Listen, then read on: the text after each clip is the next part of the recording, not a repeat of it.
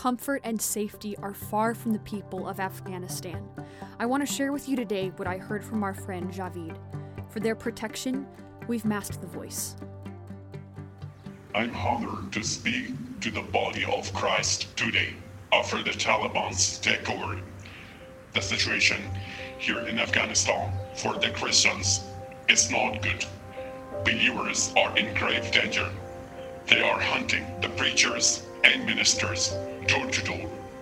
We are counting our days to be with the Lord anytime. Pray for us. We are in urgent need of them. Pray for us to stay strong in our faith, to share our testimony with others, to protect our churches so we can gather to comfort and encourage each other, to use the blood of martyrs like Stephen to spread the gospel more, for the wisdom to share this hope and peace with other families, especially young children.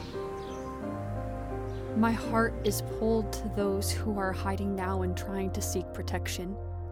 We have heard from one voice in Afghanistan. Now let's pray together right now with one voice for these precious people.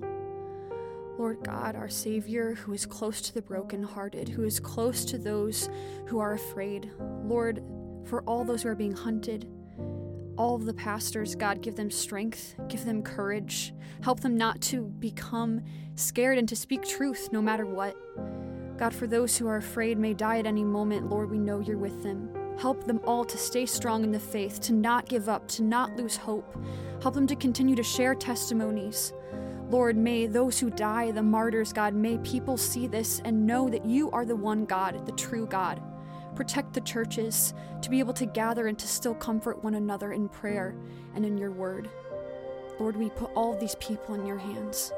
Amen.